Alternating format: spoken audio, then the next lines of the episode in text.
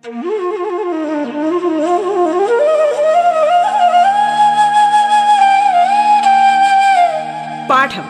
കേട്ടു പഠിക്കാൻ റേഡിയോ കേരളയിലൂടെ.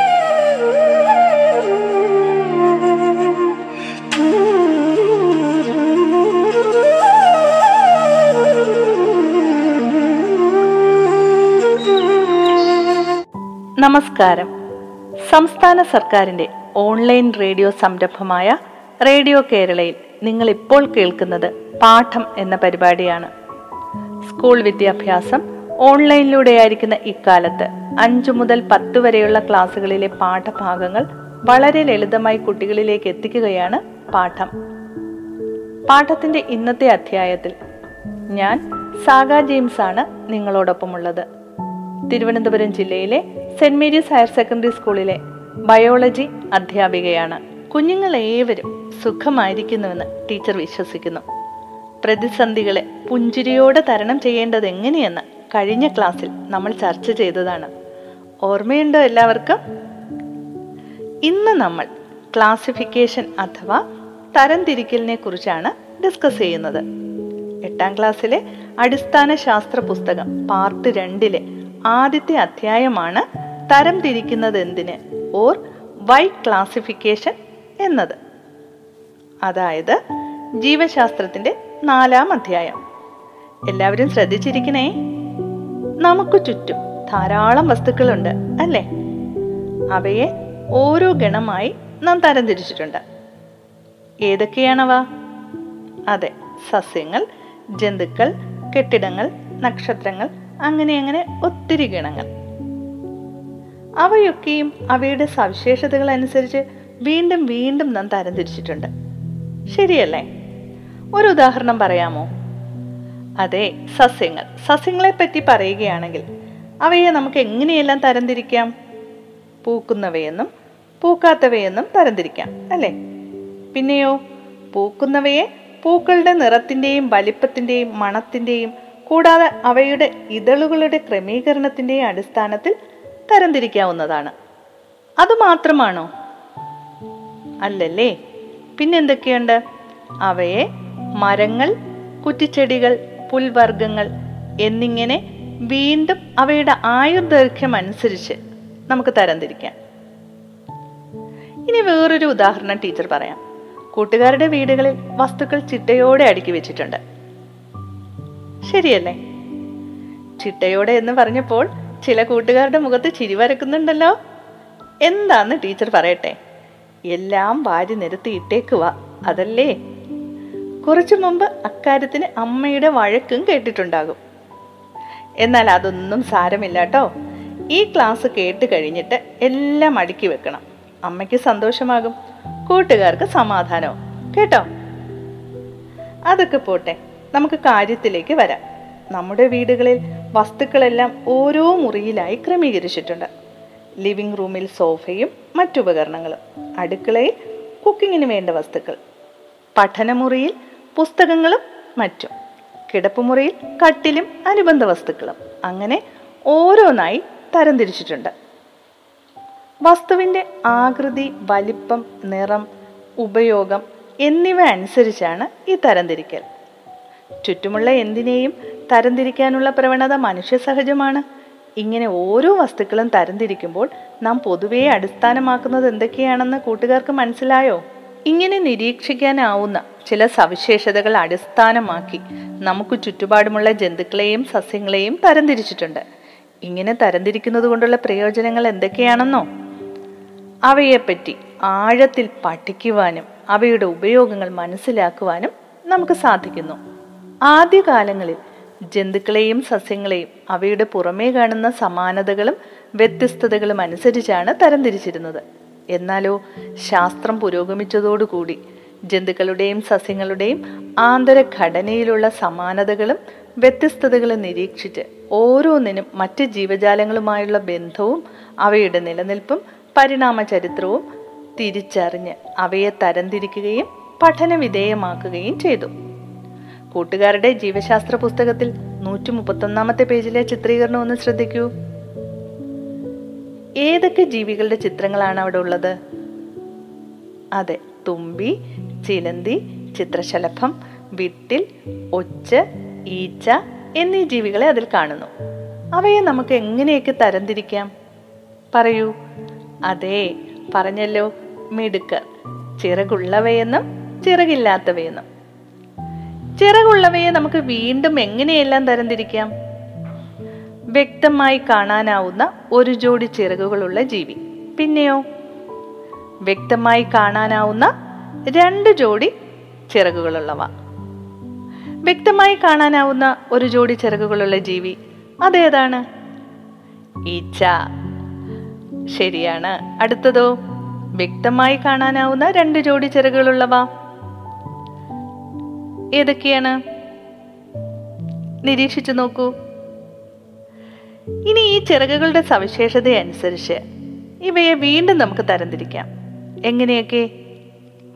സുതാര്യമായ ചിറകുകളുള്ള ജീവിയും സുതാര്യമല്ലാത്ത ചിറകുകളുള്ള ജീവിയും.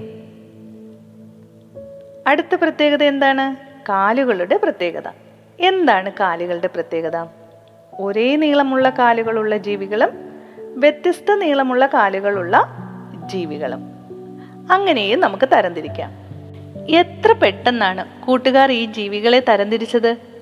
എന്തുകൊണ്ടാണ് അവയെ ഇത്ര പെട്ടെന്ന് തരംതിരിക്കാനായത്? ചിന്തിച്ചു നോക്കൂ. എന്തൊക്കെയാണ് കാരണം? ജീവികളുടെ എണ്ണക്കുറവ് കൃത്യമായ സൂചനകൾ പിന്നെ പിന്നെന്താണ്? ആ അത് തന്നെ. ഓരോ സൂചകത്തിലും രണ്ട് തിരഞ്ഞെടുക്കൽ സാധ്യതകൾ. അതുകൊണ്ടാണ് കൂട്ടുകാർക്ക് അവയെ എളുപ്പത്തിൽ തരംതിരിക്കാനായത്. ഇത്തരത്തിൽ കൃത്യമായ സൂചകങ്ങൾ ഉപയോഗിക്കുന്നത് തരംതിരിക്കൽ എളുപ്പമാക്കുന്നു. ഇതിലെ ഓരോ സൂചകത്തിനും അതായത് ചിറകുകൾ കാലുകൾ എന്നിവയ്ക്ക് രണ്ട് തിരഞ്ഞെടുക്കൽ സാധ്യതകൾ ഉള്ളതിനാൽ തിരിച്ചറിയേണ്ട ജീവിയുടെ സവിശേഷതകൾ തിരഞ്ഞെടുക്കുന്നതിലൂടെ ആ ജീവിയെ തിരിച്ചറിയാനും തരംതിരിക്കാനും നമുക്ക് കഴിയുന്നു. ഇങ്ങനെ സസ്യജന്തുജാലങ്ങളെ തിരിച്ചറിഞ്ഞ് വർഗീകരിക്കുന്നതിനായി ഉപയോഗിക്കുന്ന ഇത്തരം ശാസ്ത്ര സൂചകങ്ങളെ ടാക്സോണമിക് കീകൾ എന്ന് പറയുന്നു. ഏറ്റവും പ്രചാരത്തിലുള്ള ടാക്സോണമിക് കീകളിൽ ഒന്നാണ് ഡൈക്കോട്ടമസ് കീകൾ. ഈ ഡൈക്കോട്ടമസ് കീ ഉപയോഗിച്ചാണ് ചിത്രത്തിൽ കണ്ട ജീവികളെ കൂട്ടുകാർ തരംതിരിച്ചത്. പുതിയ തരത്തിലുള്ള ചില ജന്തുക്കളെയും ചിത്രശലഭങ്ങളെയും സസ്യങ്ങളെയും കണ്ടെത്തിയിട്ടുണ്ടെന്ന വാർത്തകൾ നാം കാണുകയും വായിക്കുകയും ഒക്കെ ചെയ്യാറുണ്ട് അല്ലേ? ഇങ്ങനെ പുതിയതായി കണ്ടെത്തിക്കൊണ്ടിരിക്കുന്ന ജീവികളുടെ സവിശേഷതകൾ ഉൾപ്പെടുത്തി ടാക്സോണമിക് കീകൾ നിരന്തരം പുതുക്കിക്കൊണ്ടിരിക്കുന്നു. ഇപ്പോൾ കൂട്ടുകാർ രണ്ട് പുതിയ വാക്കുകൾ പഠിച്ചു. അവയുടെ നിർവചനവും മനസ്സിലാക്കി. ഏതൊക്കെയാണവ? ഒന്നാമത്തേത് ടാക്സോണമിക് കീ. എന്താണ് ടാക്സോണമിക് കീകൾ? സസ്യജന്തുജാലങ്ങളെ തിരിച്ചറിഞ്ഞ് വർഗീകരിക്കുന്നതിന് ഉപയോഗിക്കുന്ന ശാസ്ത്രീയ സൂചകങ്ങളാണ് ടാക്സോണമിക് കീകൾ. രണ്ടാമത്തെ വാക്കെന്താണ്? Dichotomous key. എന്താണ് അവയുടെ പ്രത്യേകത? ഏറ്റവും പ്രചാരമുള്ള ടാക്സോണമിക് കീകളിൽ ഒന്നാണ് ഡൈക്കോട്ടമസ് കീകൾ. എക്സാമിന് ചോദിക്കുന്നവയാണേ ഇനി ഇവയുടെ പ്രത്യേകത എന്താണ്? രണ്ട് തിരഞ്ഞെടുക്കൽ സൂചകങ്ങൾ ഉപയോഗിച്ച് ജീവികളെ വർഗീകരിക്കുന്നു എന്നതാണ് ഡൈക്കോട്ടമസ് കീകളുടെ പ്രത്യേകത. ഓർത്തിരിക്കണേ.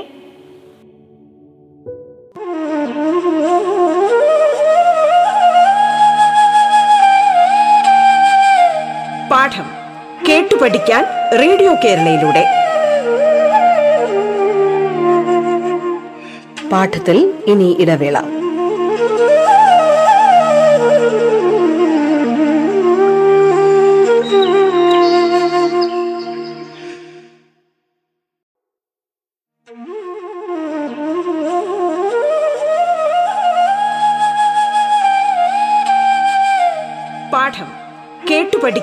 റേഡിയോ കേരളയിലൂടെ.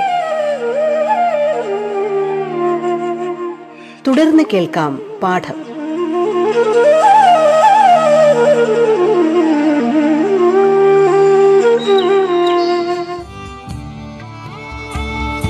നിങ്ങൾ കേട്ടുകൊണ്ടിരിക്കുന്നത് എട്ടാം ക്ലാസ്സിലെ ജീവശാസ്ത്ര പുസ്തകത്തിലെ തരംതിരിക്കുന്നത് എന്തിന് എന്ന നാലാമത്തെ അധ്യായമാണ്. നിങ്ങൾക്കൊപ്പം ഞാൻ സാഗ ജെയിംസ്. ഇനി ചിത്രത്തിൽ കൊടുത്തിട്ടുള്ള ജീവികളെ അവയുടെ സമാനതകളുടെയും വ്യത്യാസങ്ങളുടെയും അടിസ്ഥാനത്തിൽ നാം ഗ്രൂപ്പുകളാക്കിയിട്ടുണ്ട് അല്ലേ? ഇങ്ങനെ ജീവികളെ തരംതിരിക്കുകയും ശാസ്ത്രീയമായി പേര് നൽകുകയും ചെയ്യുന്ന ശാസ്ത്രശാഖയാണ് വർഗീകരണ ശാസ്ത്രം അഥവാ ടാക്സോണമി. പക്ഷെ ഒരു പ്രശ്നമുണ്ട്.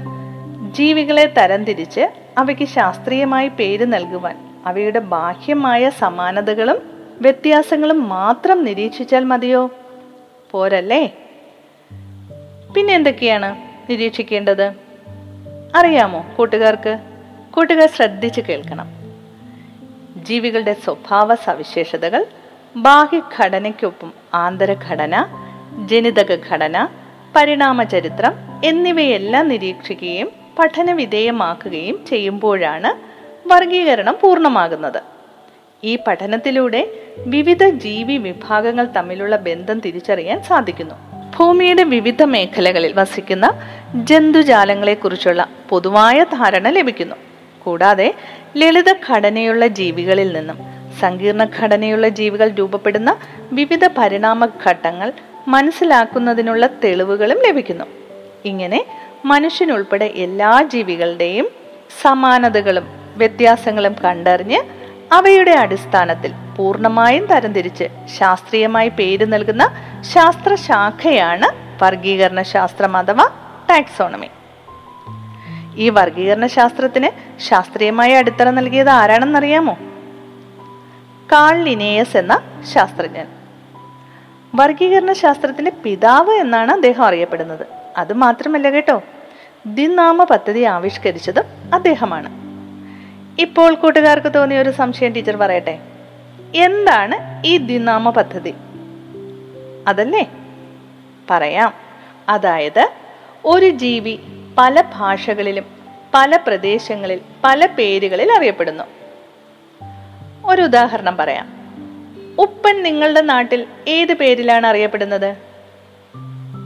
ചിലരുടെ നാട്ടിൽ ചെമ്പോത്തെന്നും മറ്റു ചിലരുടെ നാട്ടിൽ ചകോരം എന്നും ഒക്കെ അറിയപ്പെടുന്നു. അതുപോലെ വേറൊന്ന് പറയാം. പപ്പായ. പപ്പായ നിങ്ങൾക്ക് എല്ലാവർക്കും ഇഷ്ടമാണ് അല്ലേ അത് നന്നായിട്ട് പഴുത്ത് കഴിഞ്ഞാൽ കഴിക്കാൻ നല്ല മധുരമുള്ള ഒരു ഫ്രൂട്ടാണ്. ധാരാളം ഗുണങ്ങളുള്ള ഒരു പഴവർഗമാണ്. ഈ പപ്പായ ഏതൊക്കെ പേരിലാണ് അറിയപ്പെടുന്നത്? അതെ ശരിയാണ്. കപ്പളങ്ങ കറമൂസ ഓമയ്ക്ക എന്നിങ്ങനെയൊക്കെ പല സ്ഥലങ്ങളിലും പല പല പേരുകൾ. അങ്ങനെ വരുമ്പോൾ ചിലപ്പോൾ നമുക്ക് ഇവയെ തിരിച്ചറിയാൻ ബുദ്ധിമുട്ടാകും. ഇത്തരം ബുദ്ധിമുട്ടുകൾ പരിഹരിക്കാനാണ് ദ്വിനാമ പദ്ധതി ആവിഷ്കരിച്ചിട്ടുള്ളത്. ഏതൊക്കെയാണ് ഈ ദ്വിനാമ പദ്ധതിയിലെ രണ്ട് പദങ്ങളെന്ന് അടുത്ത ക്ലാസ്സിൽ നമുക്ക് ഡിസ്കസ് ചെയ്യാം. ഇപ്പോൾ വർഗീകരണ ശാസ്ത്രം എന്താണെന്നും വർഗീകരണ ശാസ്ത്രത്തിന്റെ പിതാവ് ആരാണെന്നും ഒക്കെ കൂട്ടുകാർ പഠിച്ചു കഴിഞ്ഞു. ഇതും പരീക്ഷയ്ക്ക് ചോദിക്കാം കേട്ടോ. കൂട്ടുകാർ ഉത്തരം എഴുതുമല്ലോ? അല്ലേ? കാൾ ലിനേസിനെ പോലെ ധാരാളം ശാസ്ത്രജ്ഞർ വർഗീകരണ ശാസ്ത്രത്തിന് ശ്രദ്ധേയമായ സംഭാവനകൾ നൽകിയിട്ടുണ്ട്. അവർ ആരെല്ലാമാണെന്ന് കൂടി അറിയണ്ടേ? ശ്രദ്ധിച്ചു കേട്ടോളൂ. ടീച്ചർ പറയാം. ജീവികളെ ചുവന്ന രക്തമുള്ളവയെന്നും അല്ലാത്തവയെന്നും തരംതിരിച്ച ഒരാളാണ് ഗ്രീക്കുകാരനായ അരിസ്റ്റോട്ടിൽ. ഇദ്ദേഹത്തെ ജീവശാസ്ത്രത്തിന്റെ പിതാവെന്നാണ് വിളിക്കുന്നത്. അടുത്തയാൾ ആരെന്നോ ഗ്രീസിൽ നിന്നുള്ള തിയോഫ്രാസ്റ്റ് ഇദ്ദേഹത്തെ സസ്യശാസ്ത്രത്തിന്റെ പിതാവെന്ന് വിളിക്കുന്നു. സസ്യങ്ങളെ ഏകവർഷികൾ അതായത് ഒരു വർഷം മാത്രം നിലനിൽക്കുന്നവ. അത്തരം സസ്യങ്ങൾ ഒരു വർഷത്തിനകം പൂത്തു കായ്ക്കുന്നു പിന്നെ നശിച്ചു പോകുന്നു. അതുകൂടാതെ ദ്വിവർഷികൾ അഥവാ രണ്ട് വർഷത്തിനുള്ളിൽ ജീവിതഘട്ടം അവസാനിക്കുന്നവ. കൂടാതെ ബഹുവർഷികൾ അഥവാ വർഷങ്ങളോളം നിലനിൽക്കുന്നവ. എന്നിങ്ങനെ തരംതിരിച്ചത് തിയോഫ്രാസ്റ്റ് ആണ്. ഇനി അടുത്തയാൾ ആരാണെന്നോ ഇംഗ്ലണ്ടിൽ നിന്നുള്ള ജോൺ റേ. പതിനെണ്ണായിരത്തിലധികം സസ്യങ്ങളെയാണ് അദ്ദേഹത്തിന്റെ ഹിസ്റ്റോറിയ ജനറാലിസ് പ്ലാന്റിയം എന്ന പുസ്തകത്തിൽ രേഖപ്പെടുത്തിയിട്ടുള്ളത്. സ്പീഷീസ് എന്ന പദം ആദ്യമായി ഉപയോഗിച്ചതും ഇദ്ദേഹമാണ്. സ്പീഷീസ് എന്താണെന്ന് അടുത്ത ക്ലാസ്സിൽ ടീച്ചർ വിശദമായി പറയാം. അടുത്ത ക്ലാസ് മിസ്സാകാതെ കേൾക്കണേ. ഇനി വേറൊരാളെ കുറിച്ചുകൂടി അറിയാനുണ്ട്. ആരാണെന്നോ? ആയുർവേദത്തിന്റെ പിതാവായ ചരകൻ. ഇരുന്നൂറോളം സസ്യജന്തുജാലങ്ങളെ ഉൾപ്പെടുത്തി ചരക സംഹിത എന്ന ഗ്രന്ഥം രചിച്ചത് ഇദ്ദേഹമാണ്. ഇത്രയും കാര്യങ്ങൾ കൂട്ടുകാർക്ക് നന്നായിട്ട് മനസ്സിലായെന്ന് ടീച്ചർ വിചാരിക്കുന്നു. ഇന്ന് നമ്മൾ ഡിസ്കസ് ചെയ്ത ടോപ്പിക്സ് എന്തൊക്കെയാണെന്ന് പറയാമോ? ടാക്സോണമിക് കീകൾ ഡൈക്കോട്ടമസ് കീ വർഗീകരണ ശാസ്ത്രം എന്നിവയൊക്കെയാണ്. ഇത്രയും കാര്യങ്ങൾ കൂട്ടുകാർക്ക് നന്നായി മനസ്സിലായെന്ന് ടീച്ചർ വിശ്വസിക്കുന്നു. ഇന്ന് നമ്മൾ ഡിസ്കസ് ചെയ്ത ടോപ്പിക്സ് എന്തൊക്കെയാണെന്ന് പറയാമോ? ടാക്സോണമിക് കീകൾ ഡൈക്കോട്ടമസ് കീ വർഗീകരണ ശാസ്ത്രം എന്നിവയൊക്കെയാണ്. കൂടാതെ Carl Linnaeus Aristotle Theophrastus John Ray Charaka എന്നിവരെ പറ്റിയും നമ്മൾ മനസ്സിലാക്കി. ഇവയെല്ലാം എക്സാമിന് ചോദിക്കാവുന്നതാണേ. നന്നായി പഠിച്ചു വെക്കണം. എല്ലാ കൂട്ടുകാർക്കും നന്മകൾ നേരുന്നു. പാഠത്തിന്റെ ഇന്നത്തെ അധ്യായം ഇവിടെ അവസാനിക്കുന്നു. തരംതിരിക്കുന്നത് എന്തിന് എന്ന അധ്യായത്തിന്റെ ബാക്കി ഭാഗവുമായി പാഠത്തിന്റെ അടുത്ത ക്ലാസ്സിൽ ടീച്ചർ വരുന്നതാണ്. എല്ലാവരും സുരക്ഷിതരായി ഇരിക്കണം നിങ്ങളുടെ സാഗർ ടീച്ചർ.